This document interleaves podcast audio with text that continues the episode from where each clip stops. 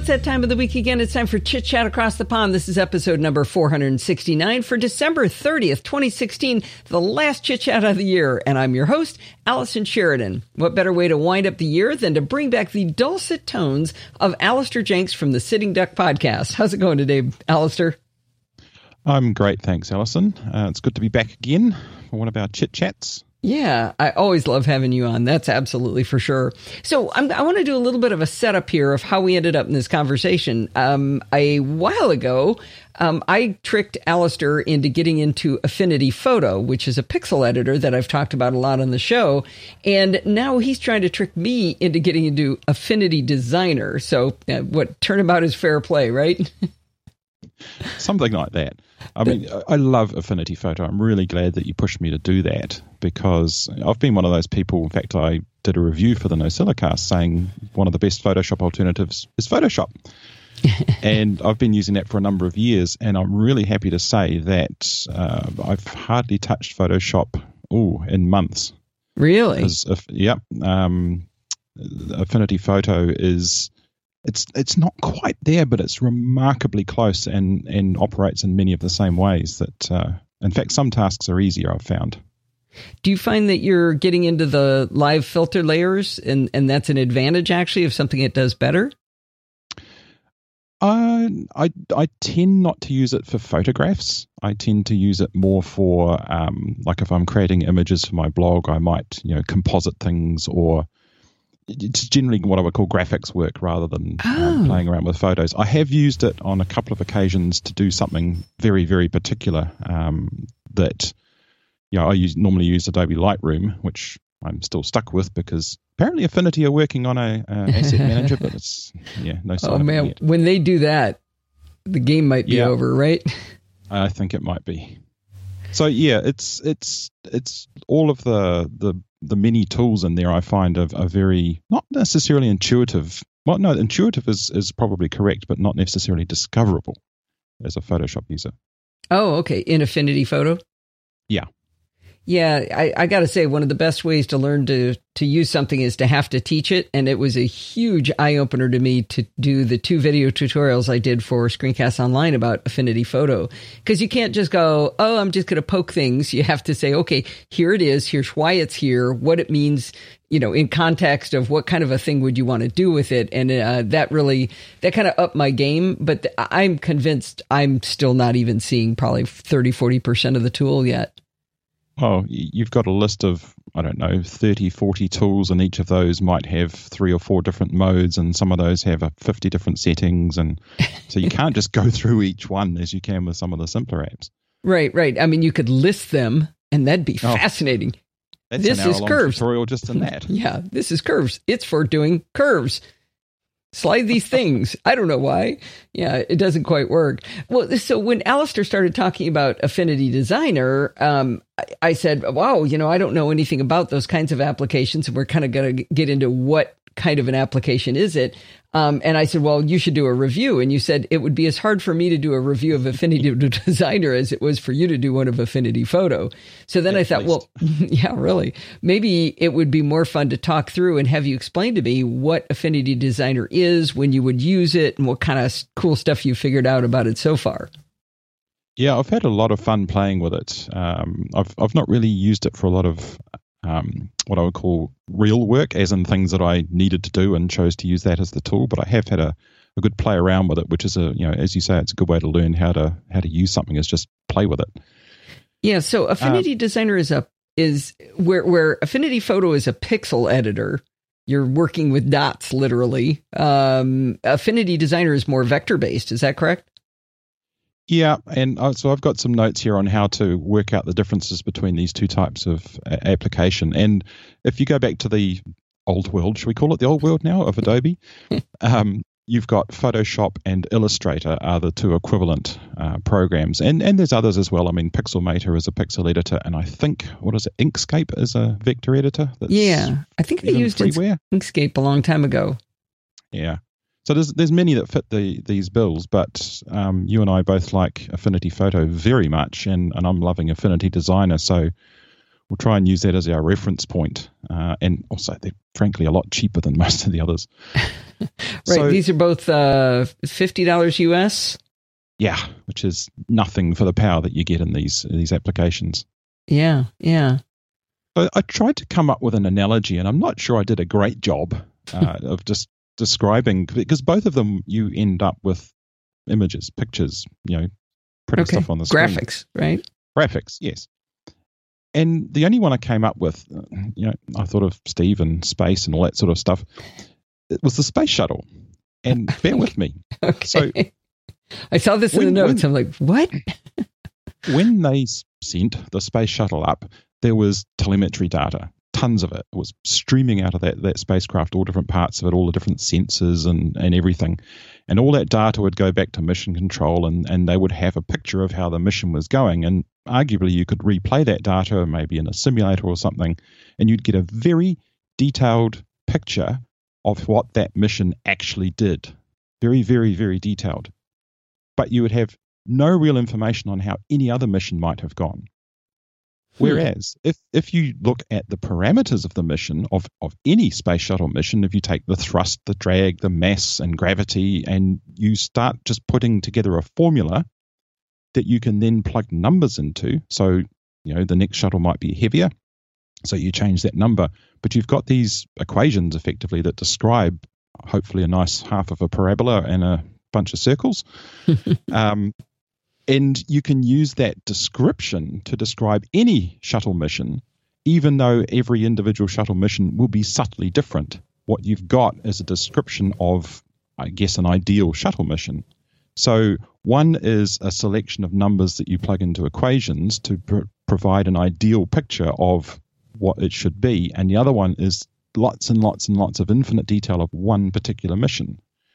Okay. If you, if you switch that over to what we're talking about here, if you take a picture of something, let's say something really simple, um, like uh, the Luxo lamp from Pixar, for mm-hmm. example, mm-hmm. you can take a photo of a lamp and you've got a photo of the lamp from that angle, and that's it. It's just the photo of one lamp. And if that lamp's got a little dent in one corner, then your photo has the dent. And yes, you can edit the pixels and, and you know, push them this way and that and, and tweak them here and there, but you're effectively starting with a fixed image of a lamp. If you get into vector art, what you can do is you can describe the curves of the lamp. And then you can basically have it draw the lamp any way you want. And if you just want to tweak it slightly, you don't go in and nudge a few pixels or, or tweak you know the color in this corner. What you do is you change the equations, or rather, you change the numbers that you put into the equations. And then you can draw a red lamp, a yellow lamp, a green lamp. Um, you can take parts of the lamp off and not show them. You can put them back. You can't do that with a photo. So it's it's about describing objects rather than having an image of a scene. I don't know if that makes any sense to you at this point. Yeah, yeah, it does. Um, I'm real tempted to use the word scalable too. That if anybody who's ever taken a photo and it's it's too low a resolution and you try to increase it in size, you'll notice that you get little jagged edges something yeah, done with a vector uh, piece of uh, software allows you to scale it and it's it's basically infinitely scalable right you can have a giant lamp or a little bitty lamp and they both look smooth yeah it, it certainly is infinitely scalable i would actually say that's um, a result of of using vectors rather than a well i'm not even sure of the right word here you, you kind of get that as a, a freebie out of using vectors that's the bonus prize because yeah, vectors have no scale. If if you say go you know one unit right and and one unit up, what's a unit? You have to. It means nothing until you try and map it to the real world, and that's when you that's what we call scale. So if one unit is half an inch on your screen, that's fine. But one unit might also mean uh, one parsec, however long that is. I don't know. I just picked a very large unit that I've heard of. It, but it's still you know a straight line from here to here or perhaps a curved line, you know, if, if you describe the, the nature of the curve. So this the infinite scaling is because you have scaling in the first place. Whereas with pixels, you, you have a pixel and you can scale the pixels. You can have a, an image where each pixel is the size of your TV if you want. It's a very big image, but you have to stand a very long way back for it to make sense. Right, right. Whereas with a vector of a rectangle the size of your TV, you can make that a rectangle the size of a postage stamp or the size of a skyscraper. So it's, and it's, it's going to look smooth in, no matter how close you are to it. Yes, because you're describing two points and how to join them, and you can move those points further apart by changing the scale. Okay. Okay. So I think I understand what this is, but how do you how do you do stuff with it, and what kind of what kind of stuff do you do with it? What what's the use case for it? One of uh, I've always struggled with this term. I use the term graphics, uh, which you actually brought up earlier. In that, for example, when I when I used to blog more often, I always used to come up with clever illustrations. My blog posts, you know, I might be making um, some comment about how I think was it, it was one of those photo services. Um, I can't remember what they're called, Picturelife or something, went belly up, and I blogged about it, and I found an icon of Picturelife, and I found, um, well, I probably drew one of those. You know, you get the signs that say no smoking, no something. Yeah. Oh, I'm always doing that. I'm always doing that, and it's really hard in a pixel editor. Well, it, it's it is doable in a pixel editor, but you're kind of fighting the model. Whereas, you know, in a vector editor, all you do is you say, well, give me a circle and give me a line that goes across it, and, and I can, you know, describe how you can build that. And then you can use that at any size across any image. And that's another uh, trick here too, is that in vector applications such as Affinity Designer, you can still have pixel-based images as objects and that gets kind of weird. But for example, what I would do is I would take the icon of, of Picturelife and then I would superimpose the, you know, what is what do, what would you call that? The no something here. The no the no symbol. the no symbol, right? And Superimpose that over it. Now, in the past, I would have just used a pixel editor for that because many pixel editors do actually have basic shape tools that will let you draw a circle and a ah, line, for but, example. Oh, but Alistair, you have to. Okay, so you draw a circle and you fill it with red then you have to draw another circle that you somehow have to magically get centered in the exact same center as the first one. And you're sitting there going, okay, is it like option or is it control or command? That and then do I drag from the center? Is it from the edge? And it's like, okay, that's kind of offset. And then you get that done. You're saying, okay, now I didn't need to draw a diagonal line and I got to figure out how to set the thickness. I am not joking. I am buying it right now based on that. That is something I do all the time. Like when I did the no Samsung, it, that probably took me an hour and a half to draw the no symbol over the Samsung logo. right. So that's the kind of um, use I normally have for uh, image editors. And, and as I say, I have used pixel editors for a long time. And ones like Photoshop and Affinity Photo do have shape tools in that allow you to do this more easily. Uh, because, or when I say shape tools, there's the primitive type of shape tool, which is you know draw a circle here, and it it draws the pixels on your image that look like a circle. But they do actually have proper object-based shapes as well, where you can say draw this circle, but but leave it as an object and not don't just paint the pixels, and then you can resize them and move them around. And that's a little weird in that you're dealing with uh, vector-based shapes in a pixel editor, and I've already said you can use pixel-based objects in a vector editor, so that there is quite a lot of crossover, and that can get a little confusing at times. Hmm. But but perhaps you know, let's take the the no symbol as an example of how to do, describe how vector programs actually work. And the short description is that it's all lines. Everything is a line. It's as simple as that. There's nothing more to it, right? Easy? No. There's a little bit more to it. Every line is goes from one point to another, as normal definition of a line, I think. uh, yes. It may be straight or it may be curved, and you can then apply attributes to that. So it may be yellow and three units thick. Okay. So you basically, if you want a no symbol, you need a line that goes like a circle, which is usually there's a tool to make that easy because actually drawing a line in the shape of a circle is really hard. I tried it the other day just as an exercise. Uh, you can get it really close, but the human eye is really good at spotting something that's not quite a circle. so you use the circle tool, and what it gives you is a line that goes around in a circle, and then you add another line that goes from one edge to the other, probably diagonally, I suppose and then you can sort of group those together to behave as one.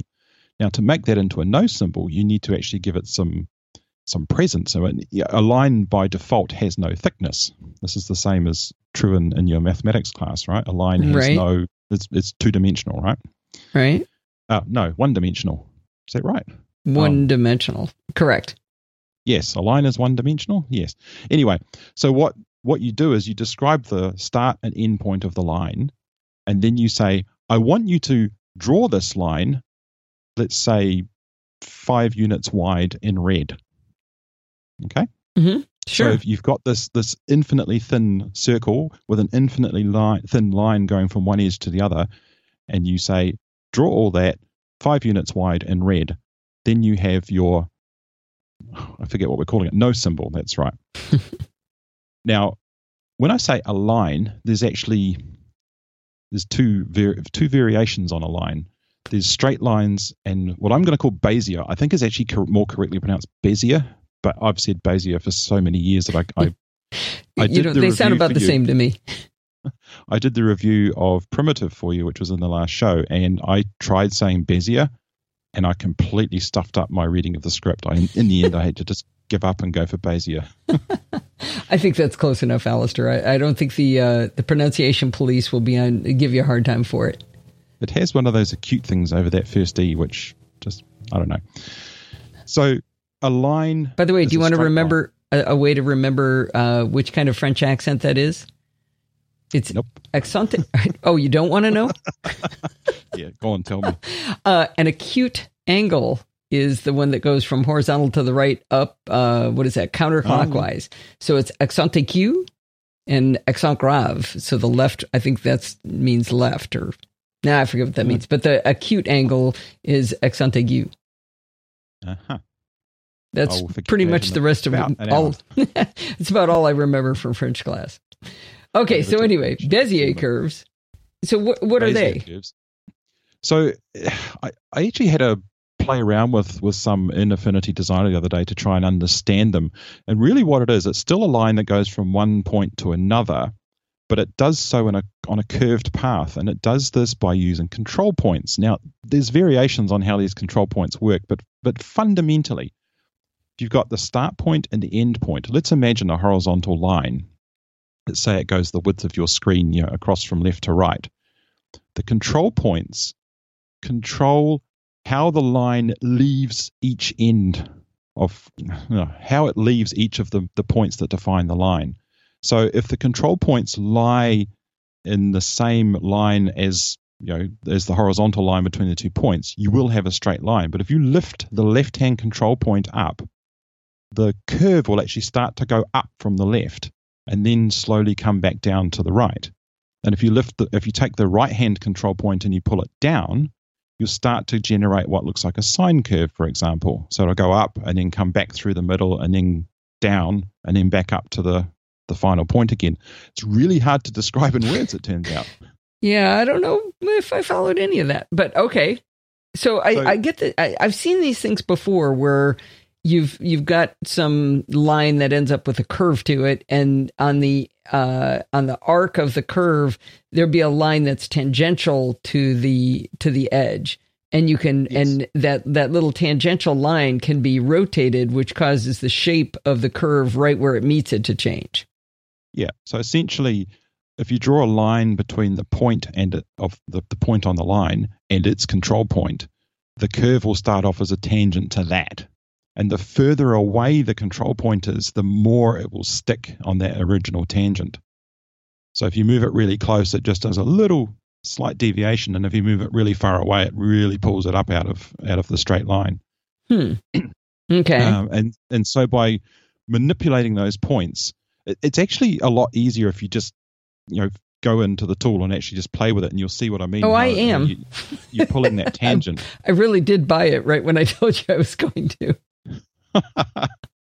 um, and for for example, like drawing a circle, if you can imagine the way it, this um, Affinity Designer does it, the points on the circle are, if you imagine a compass at north, uh, east, south, and west, and the control points. Say if you take the west point, for example, so on the left hand side of the circle, the control point is vertically above, and it's I think it's a little over halfway up to the height of the north point. Hmm. And that makes you know it, that makes that particular arc from west to north, along with the control point coming out of the north one that goes halfway to the left, and that sort of pulls it out into a circular shape. And if you pull it out too far, you get a what do they call it, a squircle, or something like that. Okay. And if you push and if you push it in closer to the the actual end points of the lines, then you get something that looks more like a, a rounded diamond, as it were. Hmm. So it's it's just a case of it's actually really hard. I've I've have in the past um, done an exercise of taking a shape and trying to lay lines over the top of it and match the curvature of something that was done in pixels. And it can actually be really, really hard. You start to really appreciate how complex some curves can actually get and figuring out where to put your, your points for your lines and then how to move the control points. It, it can be very interesting. You spend a lot of time adding more points in the middle of lines. Yeah. I've seen, oh, I finally got the shape you were just talking about. Okay. I got the squircle and stuff.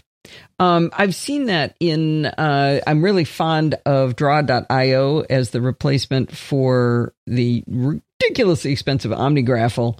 And uh, I've been using it a lot, but one of the problems I have is I'll draw I'll draw a line and uh, between two objects, and I'll I'll just touch the line in the middle, and all of a sudden I've just added a control point, and I'm like, okay, what is that? And I drag it out of the way, and all of a sudden my curve is just like wee. I end up with these like funhouse diagrams, and I have to go through and get each one and like drag them all back where they belong to make a what I thought was a straight line. But when I get control of them, it's pretty fun. I see what they're for. But one of the one they have the to be used with tools, caution. Yeah, one of the best tools to learn how to use when you're really trying to perfect a curve is how to use the undo button. Seriously, there's a lot of trial and error. Yeah, so, I mean, I, I, could go on for ages trying to explain how this works, but um, maybe we can come up with an image to put in the show notes to just show one of those lines with the with the control points. Yeah, and yeah, if you go, I think Adobe Illustrator, I did use that once many years ago. You can get more complex ones that have multiple control points per point on the line, and that that gets seriously crazy. And the mathematics behind them can be done differently as well, but fundamentally it's the same thing. It's here's a here's a control point. The line from that to the end point of the line is the tangent you're going to start on. Is is the basic way of doing it. Huh. So once you have straight lines and Bezier curves, uh, each of those is just from one point to another. What you can then do is you can put a whole bunch of them together, and that's called a path. And a path eh, can be open or closed. So a closed path is quite simply where the start and the end are in exactly the same place. So, for example, a circle would be a closed path, and a square would be a closed path. Whereas a circle has got four curved sections, going from west to north, north to east, east to south, south to west. And a square would go from you know top left to top right to bottom right to bottom left to top left. Those are considered separate uh, curves. So those are separate line segments, but the whole thing is a path. Okay. So if you draw uh, a, a picture of the uh, what's a good example? Uh, the I, I like drawing pictures of, of the kiwi that the Royal New Zealand Air Force use on their aircraft markings because I have used it in several situations. And it's got about, oh, I would say 70, 80 different line segments on it to go around the shape of you know a kiwi, which is basically a blob with a head and a beak and two legs with so do you, four toes. Do you trace sort of. it essentially? I tried, and then I I'll mention at the end the easy way to do that. Um, there's, there's, a tool you can buy to do it all for you. I don't know how they do the maths, but it's it's very successful. But yeah, so it's a lot of individual line segments. So each toe might be four or five segments to get all the curves of the toe and then the toenail and etc. Uh, whereas the body uh, is probably only about three or four line segments to get a slightly complex curve around the back, but that goes over a much greater distance because it's in the large, whereas the toes are in the small. Hmm. So that's another example of a closed. Most curves are going to be, sorry, paths are going to be closed because you're going to be drawing shapes.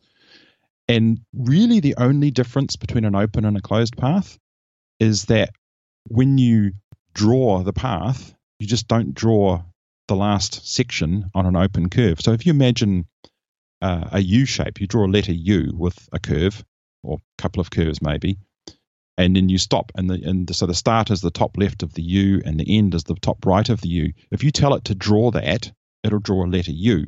If you tell it to fill that path, it's you will see it fill up like a bucket. Okay, so there, right. there will be right. let, us say you fill it in blue and you draw it in green. So you'll have a green letter U and it'll be filled with blue like it would be a bucket filled with water. But there's no green across the top. And it will fill it. It'll still fill it. There's an implied line on an Oh. unclosed, on an open path. There's an implied line from the start to the finish. And if you fill that, that implied line gets used as the boundary, but it doesn't draw the line as such. Oh, that's really So- interesting. That's a big difference between a pixel editor. If you tried to fill something, it would just you'd have green all over your uh, your diagram. It would just leak out, as it were. right. So an open path really is exactly the same as a closed path, but there's an implied and always straight line segment that, that never gets actually drawn. And what I've started describing here is what's called stroke and fill, at least in all the applications I've ever used. So stroke is you stroke the path, so you draw you know pixels along the path to represent the path itself, and then fill is you fill in the inside of the shape of the path. So for the example of um, the no symbol, you wouldn't use fill. Well, no, you wouldn't use fill because you don't want to, anything to be filled in because you want to see what's behind the sign, right? So you Right. just have the stroke on the circle and the line that goes across, but you wouldn't have fill. Whereas if you were drawing, uh, let's say, a, a star, then you would probably fill the star with gold and you might not actually draw the outside of it. You might not draw the line around the outside. You might just want a gold star. So the stroke would be uh, technically transparent or not present, and the fill would be gold. Okay. Okay. So, stroke is that that edge around what is already an edge. it's it's if you I don't know if you took technical drawing at any point in your yes, schooling. Yes, I did. um, where you would sort of build the construction lines and then you would ink in the ones that you actually needed Right. uh, in the final result. So the inking is the stroking. It's it's it's Okay. filling in and, Okay. and showing a representation of what you what you want over the scaffold of you know the line segment. So the line segment always has no thickness. When you stroke it, you can give it a thickness. All right. So it's almost it's almost like getting your pen and Okay. going over that thin pencil line. and. Oh. And that's why it's called stroke Okay. because you then you stroke with your pen or brush or whatever. And and some of the fancier ways you can do it, you can actually use brushes, which gets kind of interesting. So you can perfectly mathematically define a curve and then make it look like it's hand painted, which I think is a an interesting um, what's the word I'm looking for? Dichotomy, something like that. right. Right. Um, so yeah, and when you're setting the stroke and fill attributes, you can pick a color like I've described, or you can go crazy and you can pick a gradient, uh, you know, a linear gradient or a radial gradient. You can specify transparency. So, for example, your uh, which example? The bucket, for example, the upside, you know, the the U shape. You might put some transparency on the blue that fills it, and then you can place it over other shapes, and you'll see the shapes through the water, for example. Hmm. And Oh, What- that's what interesting. this also brings me to is the fact that you've probably got used to using layers in your pixel editors recently, and, and I know that's been something that took you a while to to get a grasp of why you would want to use that. Well, no, it wasn't layers I had trouble with. It's always been masking I've had trouble with. Layers Right. I understood, but the masking is the uh, the tricky bit. Well, the good news is you don't need to worry about masking in Affinity Designer. Oh, good. well, it's kind of there, but it's it's all implied. So basically, every single path is on its own layer. Okay. every single one. So you draw a path somewhere, it, that's that's a new layer. So every path is either above or below any other path. The whole thing is one giant stack. Now, if if you've got ten paths on the left of your screen and ten on the right, then obviously how each of the sets of ten relate to each other probably doesn't matter, but they do. And the example of the um, the up the U shape with the water blue in it, if you put that on top of another shape, you will see that other shape through the transparent blue. But if you put it below the other shape, then the transparency serves for nothing because you're just going to see the solid shape on top of it. Okay. Okay. That makes sense. Unless, of course, you add transparency to that. And Transparency, I've I tend not to use it a lot because it is seeing through color. Whereas in your pixel editing with your masks, you're actually trying to get rid of stuff so that you can't see it. But with a, a path, you always have implied that the only stuff that exists is on the path and the fill for the path. So anything outside of that is automatically transparent. In fact, you could think of it like that, but actually it's not automatically transparent. It doesn't exist. Whereas on a pixel layer, you okay. always have the implied pixels across the entire layer and you have to get rid of them if you don't want them. Say that one more time. If you take layers in Affinity Photo, so you have different layers with different pixels on them, you've effectively got a full rectangle of pixels and you use masks to say I don't want to see these pixels on this particular layer. So right. to get rid get rid of those pixels. With vector based shapes, those don't even exist because you don't have a layer of pixels. You're just describing what you do have. So there's nothing to actually get rid of. Hmm. I have to hence think about that.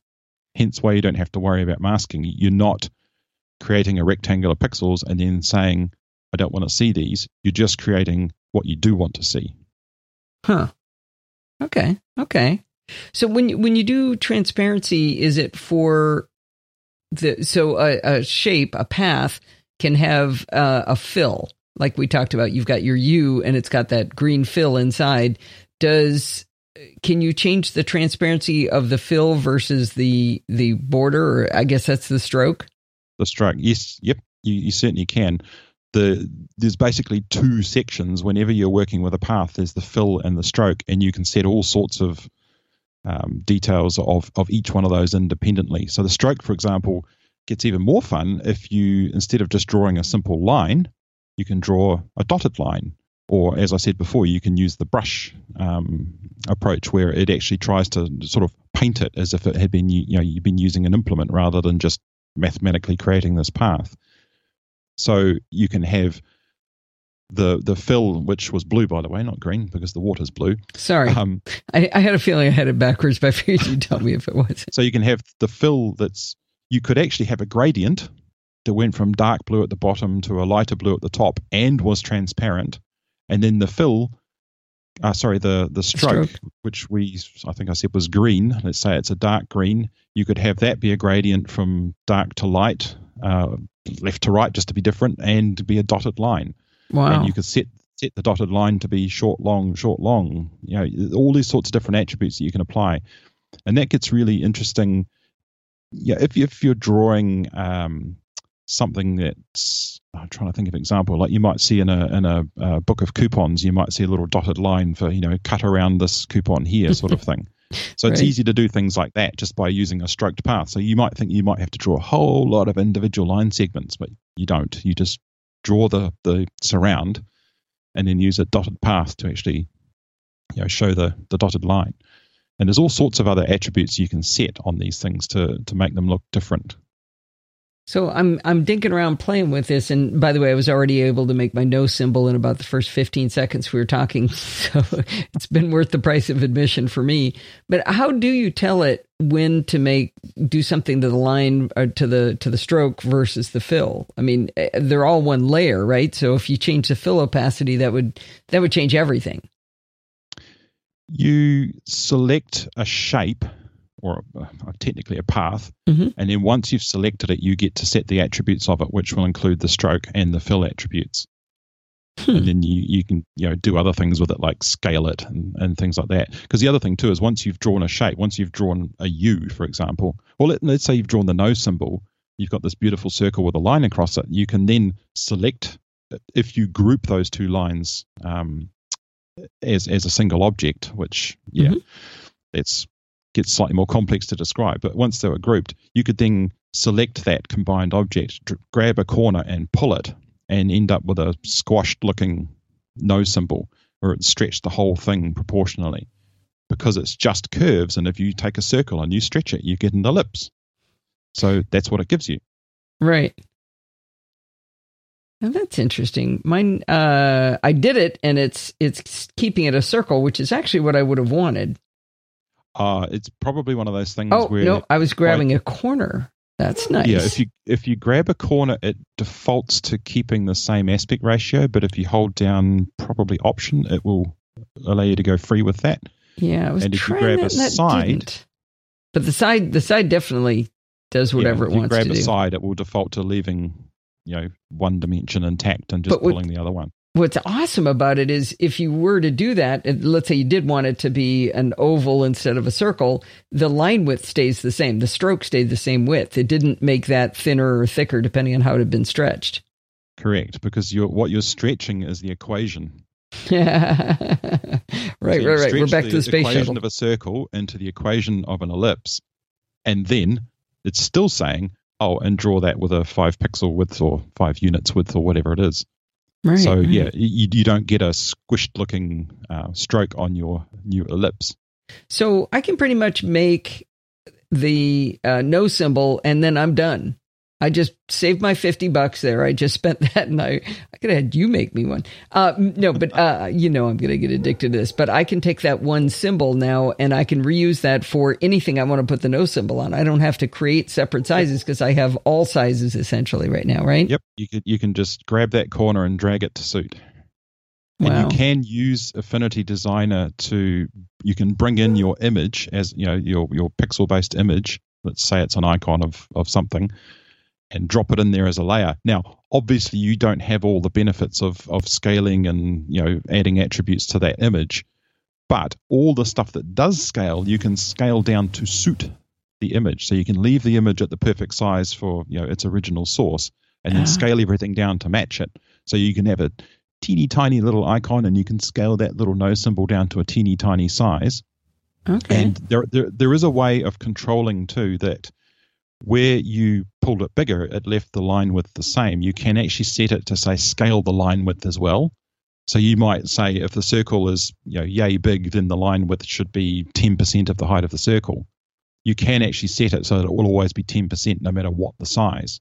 So then you Oh, can just wow. take your perfectly proportioned no symbol and shrink the whole thing down onto a tiny icon or pull it big over a whole screenshot or something, and it will still look good. Whereas if you don't do that and you shrink it small, you'll just end up with a blob because the line thickness will eventually be more than the size of the circle. Right, right. I have just done it already. I did that that uh, article about the MagSafe connector, which they won't have heard about yet by the time they they're listening to this. But uh, I could just get rid of my MagSafe connector symbol there. I've just put a nice big no against it, and now I've improved my artwork already. That is so fun. It's a lot of fun to play around with. And the other thing that um, uh, certainly Affinity Designer has a, has plenty of this. In fact, it's this is real fun. Uh, in preparation for this, I was sort of having a play with the the application just to sort of get a feel for more of it. There are shape tools, and there's you know, squares slash rectangles, circles slash ellipses, but there's some really cool ones in there as well. Have a play with the star one, and there's another one. Uh, Oh, they're under the triangle, I think here. yeah, there's there's a fly out menu with a whole lot of different shapes. There's a star and there's is it a cog or something? I see a star. I got a pie tool, crescent tool, cog tool. Ooh, cog looks Cog. fun. That's amazing because what it does is you can draw um, these complex shapes manually, but Oh, what I'm they've done is Sorry, I'm, this is really fun. Sorry, I'll let so you explain they've what I'm doing. worked out is what the basic parameters of a star are, for example, and there's I think three. So you have the number of points, and you have the relative radius. So if, if you imagine a standard five pointed star, you have the points effectively describe a circle, and then where they come in is effectively another circle that's inside it. And so you can set the relative proportion of that inside circle of the outside. So you can get a star with, you know, big, shallow, fat points or long, skinny points. Hmm. And you can just drag a slider that says anywhere. You can actually go down to three points, which is fun. Uh, anywhere up to I don't know what it is, seventy or something ridiculous number of points. So you can just drag that slider up and down, and it just adds more points, and you can move the radius, and it makes them shorter and fatter, or longer and skinnier. And then you can you know rotate it if you want your first point to be not at the top or something like that. The cog one, on the other hand, just have a play with it. It's so much fun. You you can create. There's so many designs that I've created over the years that that cog tool could just do in a snap. Really? You can create stuff that looks like, uh, well, I once drew a cog the hard way by starting off with two circles and then adding a whole bunch of straight lines across it like a you know like a star and then using unions and intersections and stuff like that which i should also mention is very very powerful. What you can do is you can draw multiple shapes and then you can tell the application to join them in certain ways. And if you imagine a venn diagram if you, you create your your two circles or ellipses to gener- to represent your two sets, and then they cross over in the middle, which is the intersection. So you can select those two ellipses and say, "Give me the intersection," and what you'll get is that little sort of pointed top and bottom middle section is the result. Or you can say union, in which case you'll get like a, you know, almost like a, a lazy eight shape that, hmm. that doesn't, it's not two ellipses anymore. It's just one lazy eight shape or there's various other actions you can do as well that, that have different effects on. I think there's one where you can actually, is it difference or something, where you can actually take out the middle piece so that it's not there anymore. So the bit where they overlap doesn't overlap, and yet it's still one shape. There's all oh, sorts of oh, things wow. you can do like that. And and what I would do with the no sign, for example, is I might take the circle and the line and group them as probably an easy way, but you could also do a union of them and then it is oh. physically one shape. Now, I'm not quite sure how that one will behave, but um, you can take it further still, and this one gets very meta if you think about it too hard. If you imagine you draw a circle, let's say you use the circle tool for simplicity, and you say, give me a stroke that's 30 pixels wide. There's an option in Affinity Designer to say expand stroke. And what that does is instead of remembering that you've got a circle that's however big it is at the moment and it's got a 50 pixel stroke, it will actually create a filled path that is made up of two circles, one 50 pixels bigger than the other. So you don't have a stroke anymore. You just have a filled shape that looks like the original stroke. So, what's the advantage of that? That sounds like what I used to have to do over in the pixel editors. The advantage of that is that you can then tweak things. So if you wanted that stroke to get a little bit fatter over there, well, because it's a stroke, you, you can't. It's always going to be X pixels wide the whole length. There's nothing you can okay. do about that. But if you turn that into a filled shape, I mean, the, the really simple example I should have used perhaps is a straight line. You draw a straight line and you say make it 20 pixels wide. It looks like a rectangle. If you right click that line and say convert to path, or was it convert stroke to path? I think it is. It will actually be a rectangle. And then you can edit that as a rectangle. Now, that's not terribly useful in that very simple case, but in some more complex cases, you, know, you can take a letter, for example, put some text in there, convert the font, um, the actual letters of your text to paths, and then you can start tweaking your letters. You know, you might want to put a longer stroke on the capital R or something like that, which you can just pull it out manually because it's now a completely editable shape. Hmm. very, very okay. powerful stuff. That actually sounds like the opposite of what I would want, but I can see why that would be a a, uh, a useful thing. The the best example I can think of that I've actually done with that approach was a logo that I did for a business that my wife set up many years ago, and the the business was called Hijinx, H I J I N X, and the lowercase x there was a cat sitting next to it, and what I was able to do was take one of the strokes off the x and use the cat's tail as the second stroke on the x. Nice. so you actually have so, to be creative then, and be part of this. Uh, as with many such pastimes, yes, you do. Dang. That's the problem. I'm I can draw circles and squares. You'd be surprised just if you. I mean, I, as I said in preparation for this, I started having a play with it, and I just went through that shape menu to see what they all did, and that was so much fun. And every now and then, I suddenly thought, oh, actually, I could use that for. So yeah, it it will come into its own. I think um, as I need to do things, having played with it, it's it's like all things. You go through and read the manual, and then you know that later on when you think, I wonder, actually, yes, I remember it could do that. Yeah, so just having fun with it can sometimes be the advantage, right? Where you can once you've played with it for a little bit, you're saying, "Okay, now I can remember that oh, when I need a cogwheel, I've got me a cogwheel. I know how to do that." Yeah, well, I, I was trying to draw an icon for uh, an iOS app that I, I wanted a cog, and I thought I'm not going to just go and steal somebody else's. I'll draw my own. Probably took me an hour or more. well, it's not going to take long now. Right, right.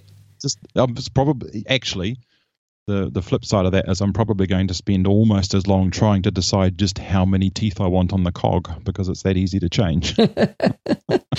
Sitting there deciding something, you know, this is important stuff, right? Yeah. Well, uh, I want to make sure we don't forget to talk about uh, one of the funnest creative things you did with this that has great benefit to me, and that's what you did with my logo. Right. That that was very early on after I bought Designer. I, I thought, what's it, something I can try and replicate using these tools? To, because you know, having an actual task to accomplish, I think, is a better way to learn a tool than just playing with a tool. Yeah. And so I took your Podfeet logo. I found the biggest example I had, which I think was the one that you you have it on your server somewhere. So when I'm recording podcasts, I, I see it there. So I pulled it down. It was 512 pixels square, I think. Okay. I should say this was drawn, by the way, by uh, Ryan Sakamoto, a fabulous artist who donated that to me. And I suspect, having tried to replicate it, that he drew it with a vector based tool. Ah. Yeah. So the trick there was to figure out what the primitive shapes were. Now, obviously, the the the, the main foot shape is a complex curve, and I was able to just you know start thinking, well, it sort of turns there, so I'll put a point there and I'll try and make it fit. And I was adding and subtracting different segments in the path to try and get it to fit just so. So you weren't tracing; you were doing this by eye. I was laying points. So I had I brought the the largest image that I had, the, the 512 pixel image in, and I blew it up so that it looked horrible when I blew it up, but I wanted it, you know, as large on the screen as I could to try and closely match the curves. And then I literally clicked to create points on a curve and then just slowly pushed those points around and pushed the control points around until the curve looked like it matched what was on the pixels. Oh wow! Which is a lot easier than shape. drawing freehand. Uh, Jen, if you've just got a mouse or a trackpad, absolutely. I suspect if you had a graphics tablet and you were proficient with it, it might actually be quicker to go freehand. And Affinity Designer does have a freehand tool where you can just draw out a line and it'll uh, create a, a series of line segments for your path that approximates the line that you drew. And then you can then tweak that, which is it's actually quite interesting to play with, but I found it's very difficult to do with a mouse. Yeah, but, yeah, interesting. Okay. It's interesting. Siri just fired off on my watch for some reason. Anyway, we didn't hear it. No. Um, so yeah, so I, I just laid these points out on one of the feet and tweaked the curves. goodness knows how long it took me to until I was happy with that, and that gave me the basic shape of that. The toes were a bit easier because they're essentially just ellipses. Then I had a look at the shading on there, and there's actually two types of shading. There's around the edges it gets darker, but also there's like a highlight. And yeah. that. And if you look carefully at, at pretty much any version of, of your original graphic, you can see that the highlight is just an ellipse and it's got a, a gradient that goes from mm. white to transparent on it. So once I figured that out, it's like, okay, I will put a, an ellipse there. And then getting that ellipse, the perfect angle and, you know, just fat enough and thin enough in the right places. And then I set the gradient on it and then started playing with the colors. Um, and the darkness around the edge of the, the outline of the foot, there is um, a gradient. I'm trying to remember how I did this, but there's a gradient feature where you can set the gradient so that it goes from one color at the stroke and then goes to the other color in the middle. Oh, so oh, sort of okay. Shades around the edge. I, I can't remember exactly how I did that, but you know, you could look at the file and, and have a look at the attributes on that. And then what I did was, well, I actually went the hard way on the toes and then came back and did it the easy way. Is I drew one toe, which was an ellipse with the, the shading on the edges, and a highlight ellipse, which was the, the gradient of white through to transparent. And well, I did the big toe and I got that just so. And I looked at the other toes and I thought, they're all just replicas.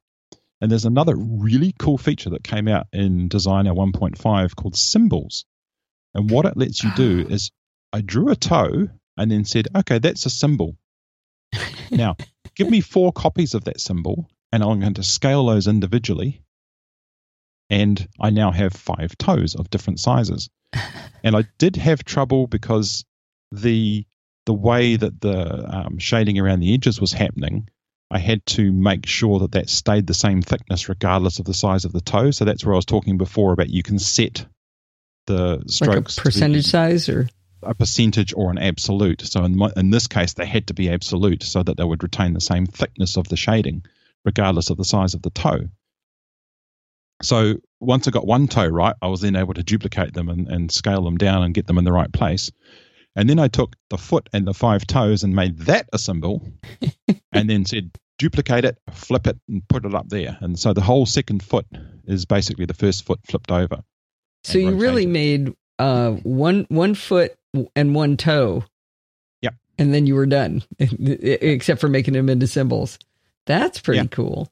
So now, once you've done that, you've got the their layers. Did you jo- uh, did you join them together, or how did you? What did you do next?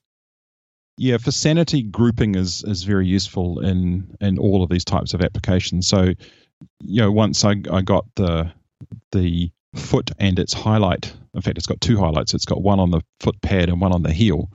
Once I got that right, I took the foot and the two highlight ellipses and said, make that a group. Oh, okay. Then you can then you can just grab what you see as the foot and just move it around, and, and those three things go together. And then, but the toes weren't the, grouped.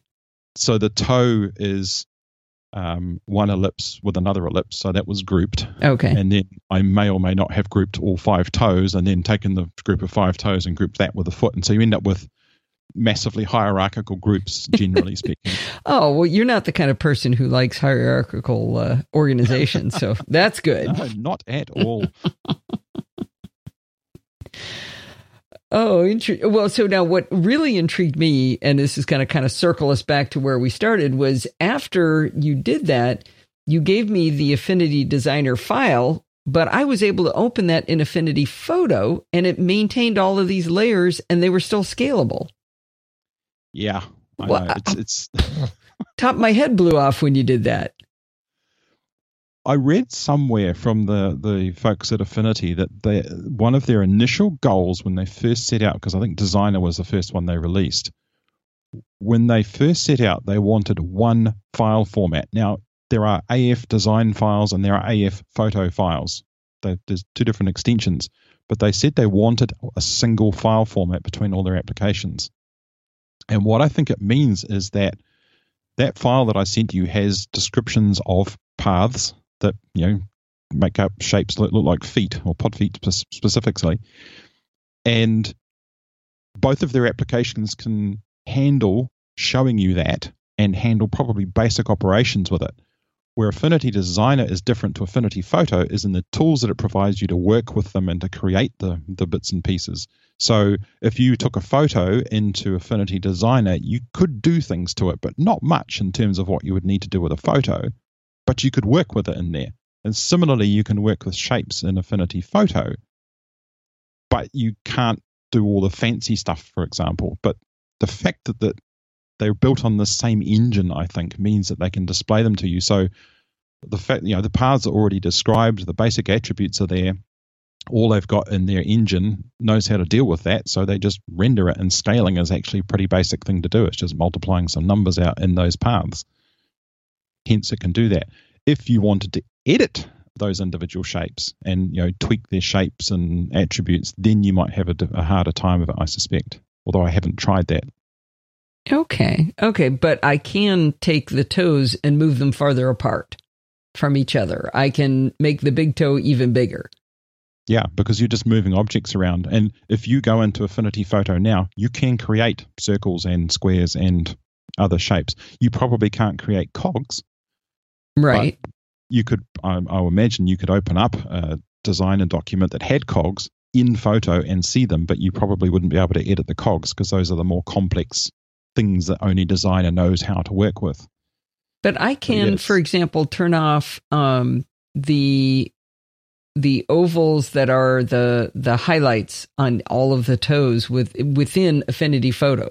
So I've still yeah. got some granular control. In fact, I bet I could even change the, the shape and size of these these objects, which is yeah, I, and they're I scalable, which makes I suspect it's when you get down to the the details of the attributes it may prove problematic. But all you're basically doing is taking paths and moving them and scaling them. Yeah. And, and Photo can do that natively without designer involved at all. You can create But- circles and but, squares but, and but I'm stretch them. looking at a pixel pusher. How can I? How can I be doing with vectors? Yeah.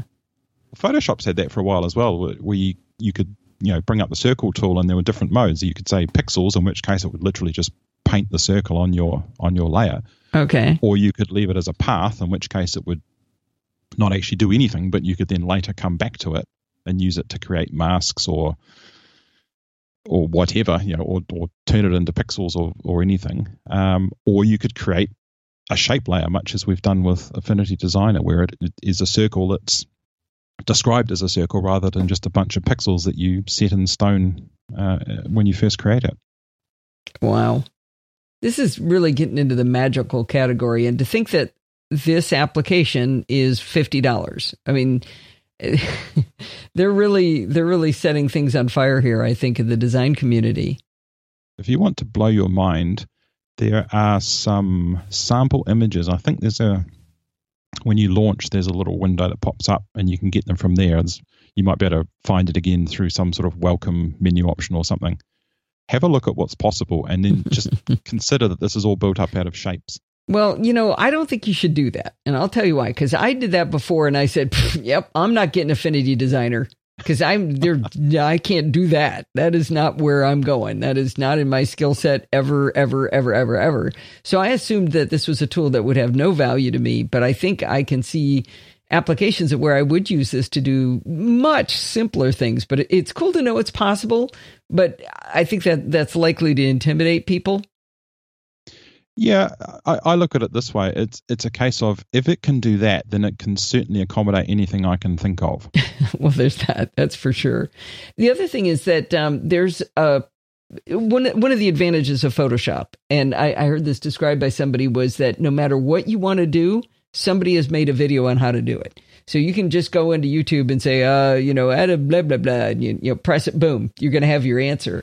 The folks at Affinity have been making videos for a long time, and they make these nice bite-sized videos that kind of describe uh, let's say you want to change the lighting in a picture. Here's how you would go about doing it. So they don't go tool by tool by tool as a tutorial that way. They do it as here's something you might want to do or you want to move this bridge from this photo over to that one. How would you do it where it was blended correctly? So you'd learn a bunch of different things in there.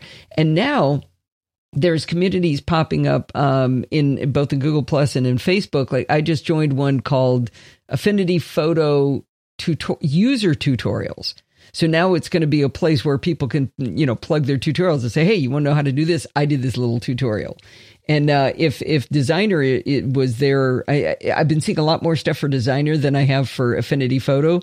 And Affinity Photo has a ton of stuff, so I think there's a lot of people to learn from too. Yeah, I think Designer was their first one, so it's been around quite a bit longer. It's probably why it has more.